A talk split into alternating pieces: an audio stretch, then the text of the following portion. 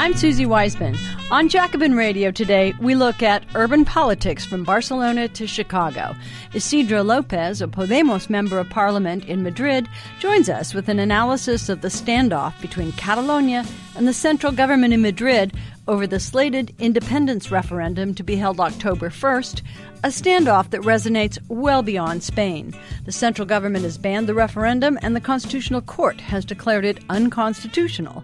But tens of thousands have taken to the streets of Barcelona demanding the right to vote.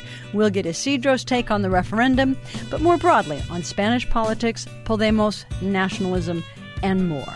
We then talk to Troy LaRaviere president of the Chicago Principals and Administrators Association, who's beginning his campaign against Rahm Emanuel for mayor of Chicago and taking on the Chicago Democratic Party in the process. LaRaviere is a fierce defender of public schools, strong supporter of the Chicago Teachers Union, and an opponent of charterization and privatization. His recent report exposes the nauseating and systemic racial discrimination in Chicago public schools, and he consistently attacks underinvestment and inequality in our system. We'll talk to LaRaviere about his campaign, ideas, and his goals. All this on Jacobin Radio in just a moment.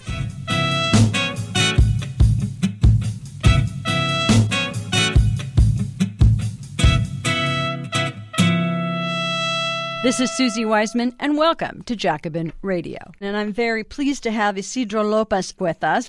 He is a member of parliament in Spain with the party Podemos, and he is in the parliament, in the regional parliament in Madrid. He's also a sociologist and a writer.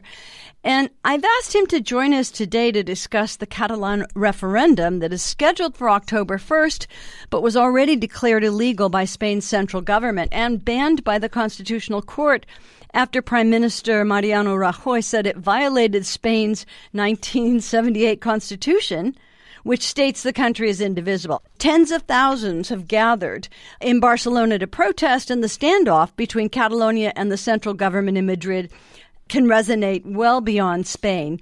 I thought we'd do no better than to get Isidro Lopez with us and to get his take on the referendum, but more broadly on Spanish politics and on Podemos and nationalism and almost anything else we can think of.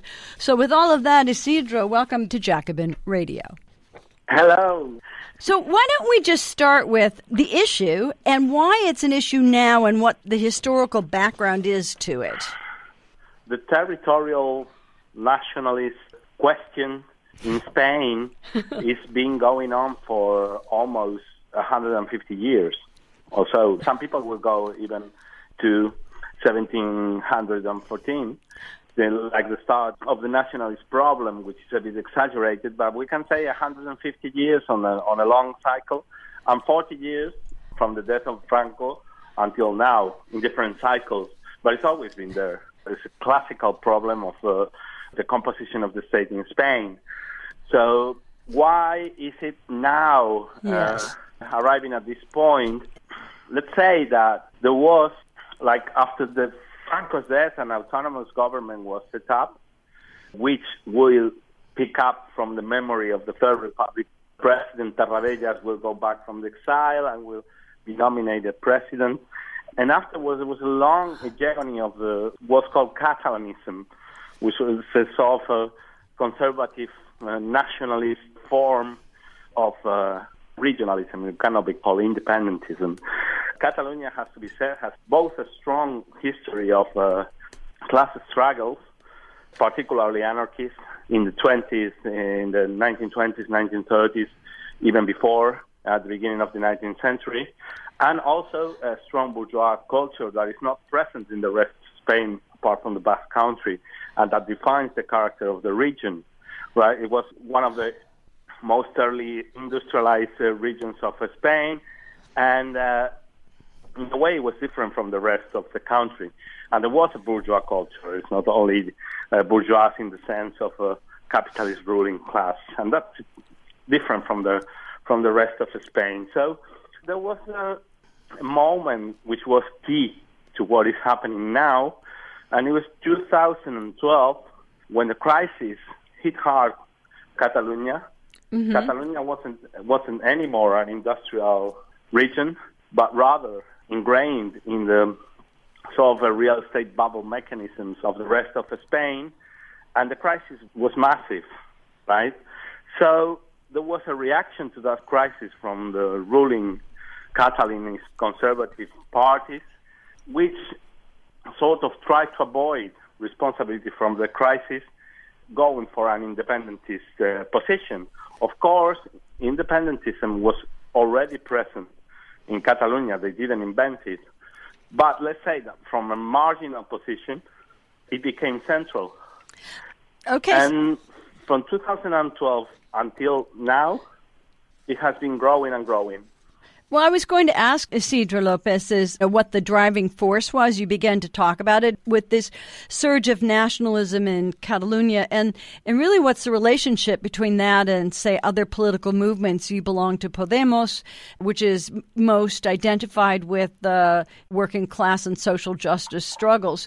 And you mentioned yeah. certainly the way the press is covering this referendum. They're saying that that most of the political parties in Spain oppose Catalonian and independence. So maybe you could just talk a little bit about what's behind it, who's behind it, rather, and you know what mm-hmm. its relationship is with these other movements on the left. Uh, it's actually quite complex, right? I mean, okay. of course, every single, let's say, what we call parties or the two parties from the 78 regime, Socialist Party and the Popular Party, Conservative Party, they oppose the referendum. And also a force, a new force, which is called Ciudadanos, mm-hmm. which actually sprang in Catalonia in order to oppose the nationalist independentist field, and they are all against against the referendum. Inside Catalonia, let's say that positions are locked 50-50 of the population, and let's say that, of course, there is like a bourgeois party side of uh, of independentism, which is uh, is one of the drives of this new movement. There is also something we could call a working class side to it, but mm-hmm. mainly from outside the big cities, mm-hmm. located like uh, small, medium-sized cities. Also, on the other side, let's, let's say unionist side, there is both working class, particularly from the outskirts of Barcelona, the metropolitan area of Barcelona, which is massive in terms of population, but also there is classic right wing opposition to it. So I would say both camps are pretty much transversal. This is not class struggle at all. Right. I mean, they are both two mixed camps, right? And Podemos, basically, like a national, national, like a statewide party, it's always been a bit out of the of the picture when it comes to Catalonia. First, at the very beginning, it tried to represent that sort of metropolitan proletariat of the outskirts of Barcelona. But then it became sort of uh, in between both positions, which in a situation of polarization is not a good place to be. It has to be said that the mayor of Barcelona, Ada Colau, without being in Podemos, comes from Barcelona en Comú, which is one of the citizens' candidatures that sprang out after Podemos was born. So it's very much linked right. to it. Right. So she's like the main visible figure in this crisis. I wanted to just go right there, Isidro, because the mayor is well known now around the world as being a left wing mayor. And this puts mm-hmm. her right in the center of what you're saying is a very complex issue, that of mm-hmm. nationalism, mm-hmm. because that's, in one sense, you could say that prior to the present, that the struggle for Catalonian independence might be cast as a left wing struggle. That may not be the case today. But on the other hand, there's, as I mentioned, I think in the intro, that this has resonance outside of Spain certainly Nicola Sturgeon in mm-hmm. Scotland mm-hmm. is looking at it. And there's crises mm-hmm. all over Europe. I mean, there's the German elections coming up. We don't expect a lot of turmoil there, but we have in France, you know, demonstrations, gigantic mm-hmm. demonstrations mm-hmm. against the labor code. And Europe on the whole has been on the move, as we say, especially since 2011. So could you situate that now? Like, I know this is complex, uh, but the position of the mayor and the sort of left and the the issue of the referendum now. Uh-huh. Maybe you could just kind of give us the sort of overall perspective. Uh, yeah, the relation of the let's say, anti-capitalist independentists, the CUP, uh, CUP, which is like the, the Yes. main left-wing force in this movement, which actually are supporting the government in Catalonia. It's a classic, let's say, third international national liberation position.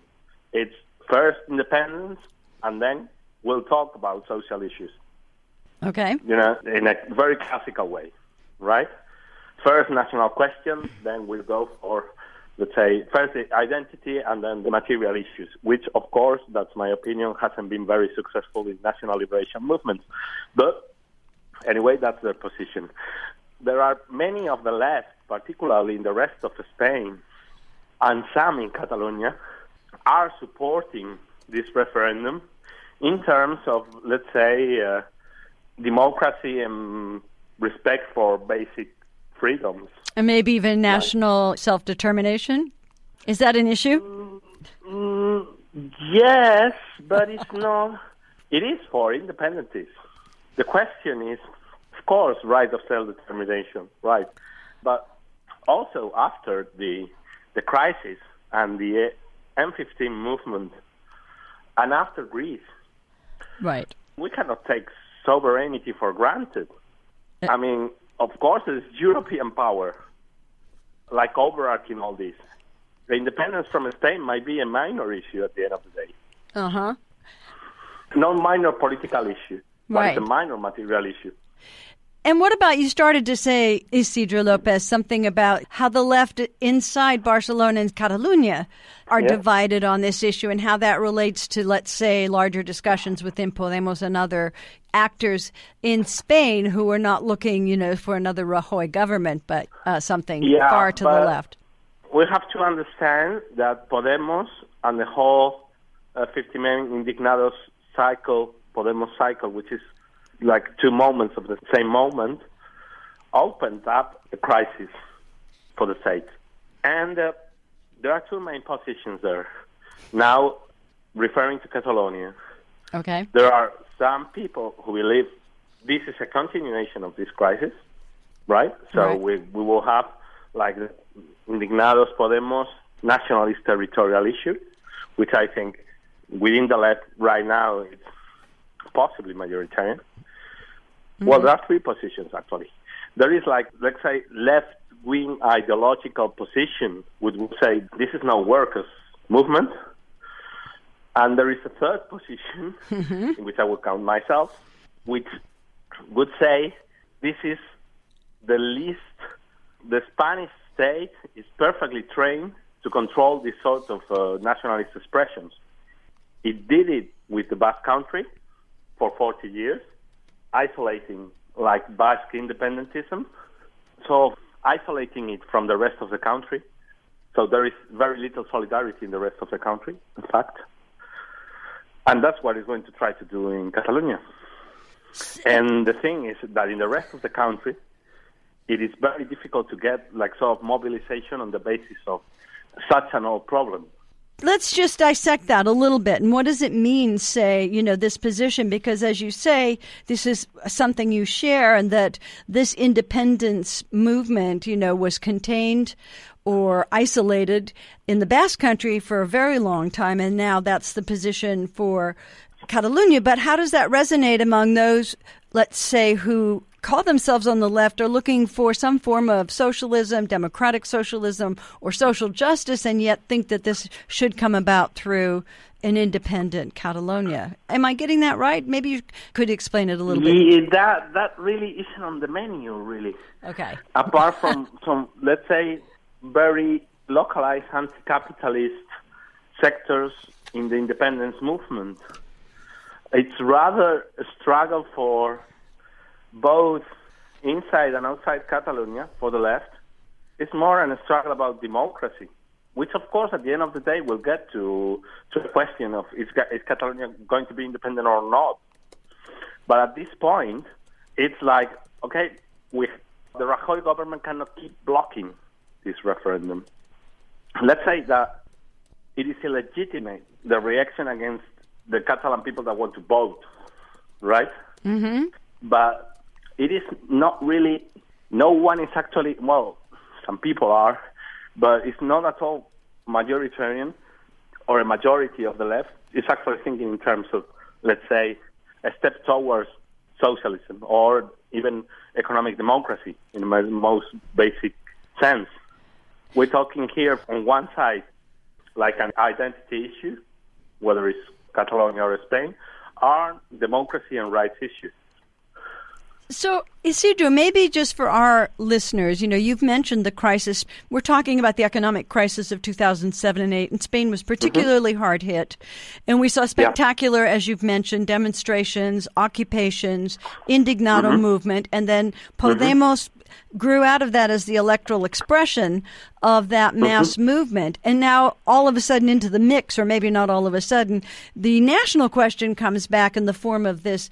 Yeah. And so, I guess maybe for us here, if you could just say something like, is this a response to uneven recovery from the crisis or continuing mass unemployment? Or is it a situation where those in Catalonia are doing better and want to maintain that? I'm trying to get a better fix of. I think, of course, there is not, there is neither a situation of, let's say, full fledged crisis as it was in 2011 or 2012, mm-hmm. but there is not either a situation of uh, sustained growth, not in Catalonia, not in the rest of Spain. It's rather anemic growth. So let's say that inequality or uh, unemployment, precariousness keep being a problem all over, either in Madrid or in Barcelona or in the rest of the country.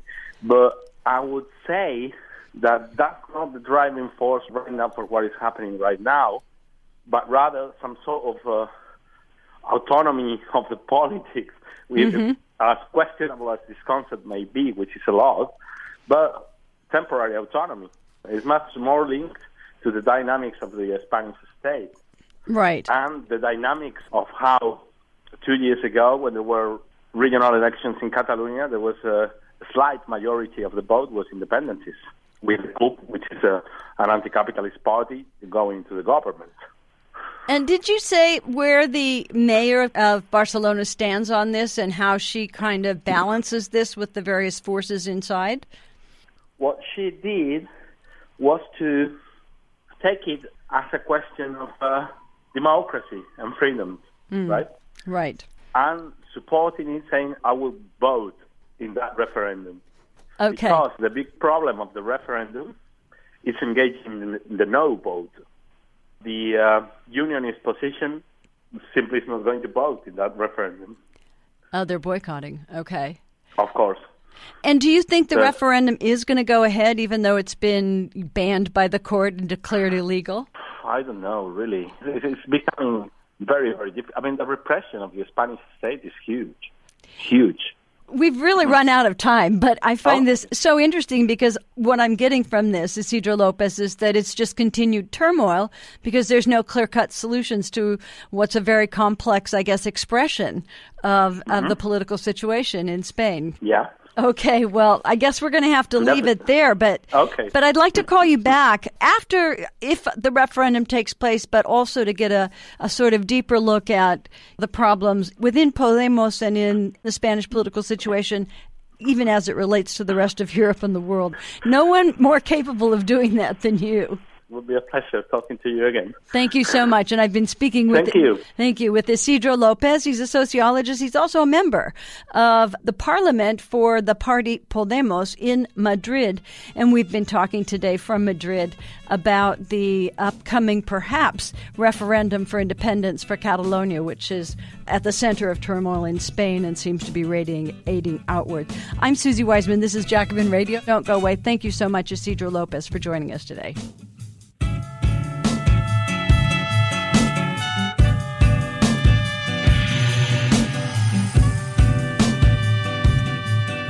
This is Suzi Weissman, and you're listening to Jacobin Radio. Our next interview with Chicago mayoral candidate Troy LaRaviere has excellent sound quality after the first two minutes. Please stick with it, it'll be worth it. Welcome to Jacobin Radio. I am Suzi Weissman and very pleased to have Troy LaRaviere with us. He's the president of the Chicago Principals and Administrators Association, and he's put his hand in the mayoral contest in Chicago against Rahm Emanuel, and by doing that, taking on presumably the Chicago Democratic Party in the process. Is a fierce defender of public schools, a strong supporter of the Chicago Teachers Union. He's an opponent of the privatization or charterization of the schools, and he contends that schools are underfunded. He holds Rahm Emanuel as well as the state accountable. And if you look at his blog, which is troylaraviere.net, he introduced a report on the nauseating and systemic racial discrimination in Chicago public schools. Well, that's kind of a lot, but welcome to Jacobin Radio. I am so pleased to have you here. Pleased to be here.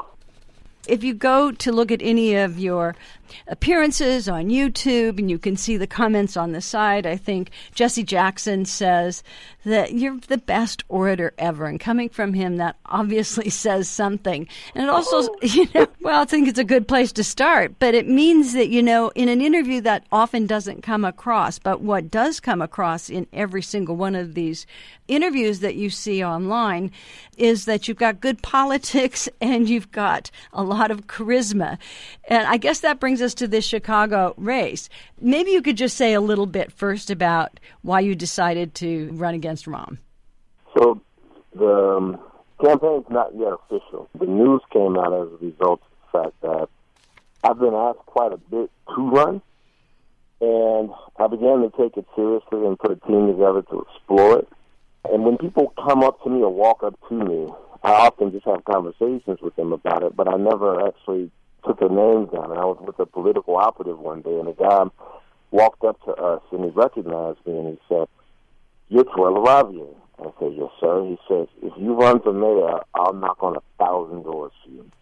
And so I started talking to the guy like I normally do when this happens, and we end our conversation, and I go back over to the political operative, and he says, did you get his information? And I said, no. And he looked at me and says, if someone ever walks up to you again and says they'll knock on a thousand doors to you, don't let them leave you without getting their information. And so I began a practice of collecting this information, and I created a form online for people to fill out when they reach out to me.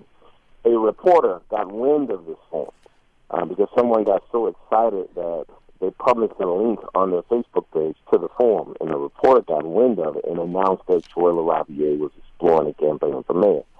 Uh, but we don't yet have a campaign apparatus up. There's no official organization.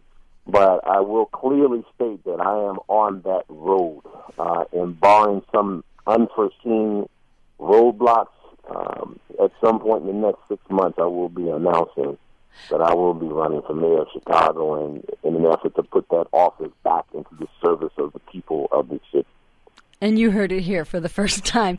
So your campaign is now public, so this gives you the opportunity, speaking to a larger audience, about what the campaign will be about. And I read your blog and your website, and it's very much concentrated on education. And most of us know about Chicago public schools from that exemplary Chicago teachers strike just a few years ago. And it, what made it so exemplary was that it won the support of community, which is what needs to happen these days. And yet, Rahm Emanuel went ahead and still closed schools even after the victory and seemed tone deaf to the teachers. What do you have to say about that? So, being from education, coming from an educational perspective, I actually get to see what's wrong with the city beyond education. I was an assistant principal at one of the poorest in one of the poorest neighborhoods in the city. And then I moved to become a principal in one of the richest neighborhoods in the city. And the kids at Johnson in the poor neighborhood would come to school on day one of kindergarten, two, three years behind the kids at Blaine in the wealthy community, Blaine School. And so it's day one of kindergarten, and you're already two years behind. How is that a failing school? And it's day one of kindergarten, right? These kids have been failed long before they ever reached a school system. They've been failed by their aldermen or city councilmen. They've been failed by their state reps. They've been failed by their mayor. They've been failed by a business community that failed to create enough jobs for the parents to have adequate income so that they can expose their children to things that stimulate cognitive development. And so, as a principal, I have seen this failure outside of schools. The thing that really keeps children, keeps our city from being able to realize its fullest potential because that's what a city is, it's people. If you don't realize the potential of the people, then you're not going to realize the potential of the city. And so the things that we typically blame schools for are actually the fault of a much larger set of actors, from the politicians to the business community. Uh, for example, if you're in Lincoln Park in Chicago, a fairly well-to-do community, you have a zero percent chance of being exposed to lead paint. Mm. If you live in Austin, a poor black community, your chances of being exposed to lead paint are one in four. And so, as a result, the schools in Austin have to deal with children who have been failed in that regard and have to deal with the cognitive difficulties that those children come into school with. And as a result, those children are at a disadvantage in terms of their ability to live up to their potential and contribute to our city. And so, if we want them to live up to their potential, we're going to have to do something outside in addition to great schools. We're going to have to create great neighborhoods, great families, great communities, great jobs, great housing. And so that's the perspective that I come at this with. Well, I'm speaking with Troy LaRaviere, and it's really quite refreshing to hear you say that. And of course, it's also a tall order. And I wonder, given the moment that we're living in, now we're all already 10 years past the crash and crisis of 2007 8, and we still have communities that have not recovered. The real economy hasn't recovered. Do you think we're at a time to hear this message that maybe the privatization uh, ad nauseum is not the prescription to s- fix everything? Absolutely. The evidence that we've been at that time since it began. We just haven't had the kind of voices at a local or national level that are beginning to emerge. And of course, the best example is the Bernie Sanders campaign. And that's much of what we want to accomplish with this campaign on the Chicago level. Take that unapologetically progressive, people centered message. The message that there are a group of wealthy parasites. And I don't think every wealthy person is a parasite, but there is a subset of them that are attempting to form, that are forming parasitic relationships between municipalities and the dollars that go into those, uh, the tax dollars that we invest in our municipalities, the tax dollars that we invest in our state, and the tax dollars that we invest in our federal government. They're buying off politicians to allow them to create these parasitic relationships that send our money away from things that are supposed to serve us and toward things that enrich them that has to begin. The examples abound. We need people out there that can articulate them, help people to understand them, and most importantly, show up to the polls and help people to vote out the flunkies and lackeys that continue to enable this kind of system. This is really quite good, Troy LaRaviere, and I wonder how much resonance this kind of open, honest, direct politics has in Chicago and what kind of support you're getting. You mentioned that you haven't really announced, but it got away from you and it got announced more or less for you, not formally, but it's out there. So tell me about who you think your constituency of support is. Is it going to be from the unions, from the communities, from everybody, and what do you think your chances are? And so again, when I walked into that coffee shop with that political operative, the guy who walked up to me and said he'd knock a thousand doors for me was a union laborer. If I remember, he was a construction worker. What brought me into the public eye was when I was a principal, I wrote an essay basically outing our CEO and our mayor for their corrupt practices in running our school district. And no one had ever seen a sitting principal risk his or her livelihood in order to stand up for kids and stand up for the end of corruption in our district, but I had seen enough. And one of the first people to reach out to me was a firefighter who sent me a message saying that you run for mayor and I'll get a thousand cops and firefighters to knock doors for you. Mm. And so the firefighter, the construction worker, and teachers in Chicago, by far, know my work more than any other group of people because I've risked so much to defend them and what they do for our schools.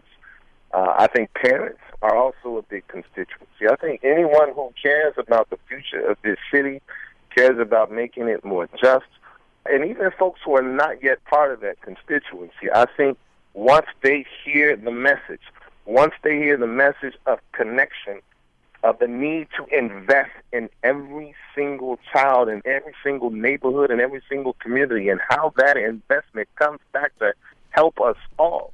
I think once that message comes out, I don't know if there's a constituency I won't have outside of the constituency that continues to benefit from this parasitic relationship they've established with our tax dollars. You've mentioned Rahm Emanuel and exposing him and the head of the teachers, what is it, the board? And their corrupt practices on funding schools. Can you say a little bit about what happened to Chicago schools after Rahm Emanuel started closing them and what the pushback has been? His pattern hasn't changed before the closing, after the closing. He's always been about privatization. He's always been about steering our money that's supposed to go towards services for our children and our streets and our community and taking that money and sending it towards some private interests. For example, the first essay I put out was about Barbara Byrd Bennett, a uh, CEO of Chicago Public Schools, who is now in prison for a bribery scheme. She took $23 million of school money and invested it in a corporation that she used to work for basically created this contract with him.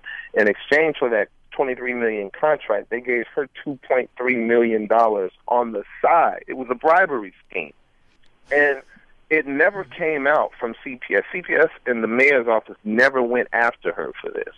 When I published the first essay, a reporter picked up on it and published a more in-depth essay, and that led the Justice Department to investigate, and then eventually they indicted her.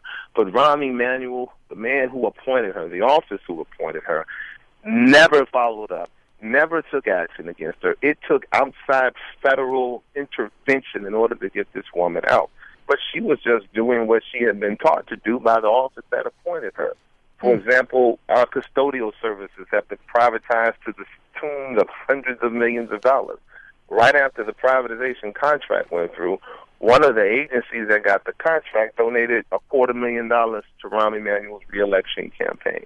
And these are just a couple examples. The Chicago Tribune published a front page story in January of 2015 where they showed that Rahm Emanuel's 60 of his top 100 campaign contributors, all of them got some kind of benefit from a city contract or city appointment in order to, again, siphon off the resources that are generated by our tax dollars, take them away from things that are supposed to serve our people and toward things that enrich their bank accounts. See, this is front page of the Chicago Tribune. And they just followed that up a couple of weeks ago, showing that those same contributors are behind his second reelection campaign, that that's where he's getting most of his money from. I'm speaking with Troy LaRaviere, and he is talking about the reasons that he is now putting his hand in the race for mayor of Chicago. And you've mentioned just the education aspect, but also some of the other things that happen in this country that the political class doesn't invest in the population and doesn't see them as a source for investment, and therefore you have the results that we do. But it's not just the privatization, but it's also the brutality. And Chicago has come into the news so much now because of the violence against black community and the horrific sort of systemic racism of the police force. What is your take on that? So I see it a lot like I see schools, particularly in how teachers are treated. They come at teachers a lot with this accountability perspective. And accountability, I have nothing against accountability but accountability is the tails end of a two sided coin. The other side of that coin is capacity building. Right? You can't hold someone it's backward to try and hold someone accountable for something you haven't given them the support to do. But that's the approach with education that we're just going to hold teachers accountable but not invest anything in building their capacity to do what it is we expect them to do. And you have to have both. And I think the same thing in relationship to at least the police violence, that we have to hold officers accountable for their action, but we also have to give them the support and training that they need in order to meet the standards that we set for them. And this administration isn't doing either one of those things. And in terms of the larger systemic violence on the streets, I mean, this is what happens when you don't invest in people. Mm. Uh, and so we have to invest in people. Can you say something? Invest in families, invest in communities, invest in neighborhoods. People have to have a way. Much of this comes from groups of people who are gathered together to create alternative means of making money, otherwise known as gangs, alternative means of supporting themselves and the people they love.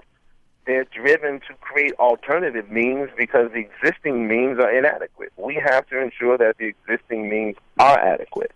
Finally, because we don't have a lot of time left, and I know that you were a supporter of Chuy Garcia the last time around, and that seemed like a race that, you know, really did give Rahm Emanuel a run for his money, and perhaps money is the right word to use there. There don't seem to be term limits in Chicago. One is what is the coalition that you're going to kind of bring together behind your campaign, and how do you run up against the money interests that will surely pour into Rahm's campaign? Well, I think one, we build an army. There's the power of organized money and there's the power of organized people. And so we absolutely have to organize people. So we have to build an army. But even more importantly, one of the things we didn't have in the Garcia campaign was a message. We did not have much of a message beyond Rahm's horrible. I think the biggest talking point of the Garcia campaign was a thousand new cops. Who's that going to inspire? Right? Part of that may have been the result of the fact that the campaign got such a late start. So I don't want to fault Chuy or the campaign, but and and not recognize the obstacles they had to deal with in terms of the very short turnaround. They had like three months when they got started. But so we have to have a message. We have to have that army, and I think if we have that message and we have that army, we're going to generate enough money, and we're certainly going to turn out enough votes frankly, I believe that you know Chuy forced a runoff. You know, I don't think there's going to be a runoff. I think I can, and I believe I will beat him outright if I run. There won't be a need for a runoff. He's gone. Okay, well, you heard it here, and I want to thank you so much for joining us and letting us in in the early days about the army that you're going to build to beat Rahm Emanuel for mayor of Chicago. I'm speaking with Troy LaRaviere, and you can read his blog and everything about him, his incredible journey so far, at troylaraviere.net. And he is the president of the Chicago Principals and Administrators Association, and he's taking on the Chicago Democratic Party and Rahm Emanuel. Thanks so much for joining us, Troy. Thank you so much for having me. I appreciate it.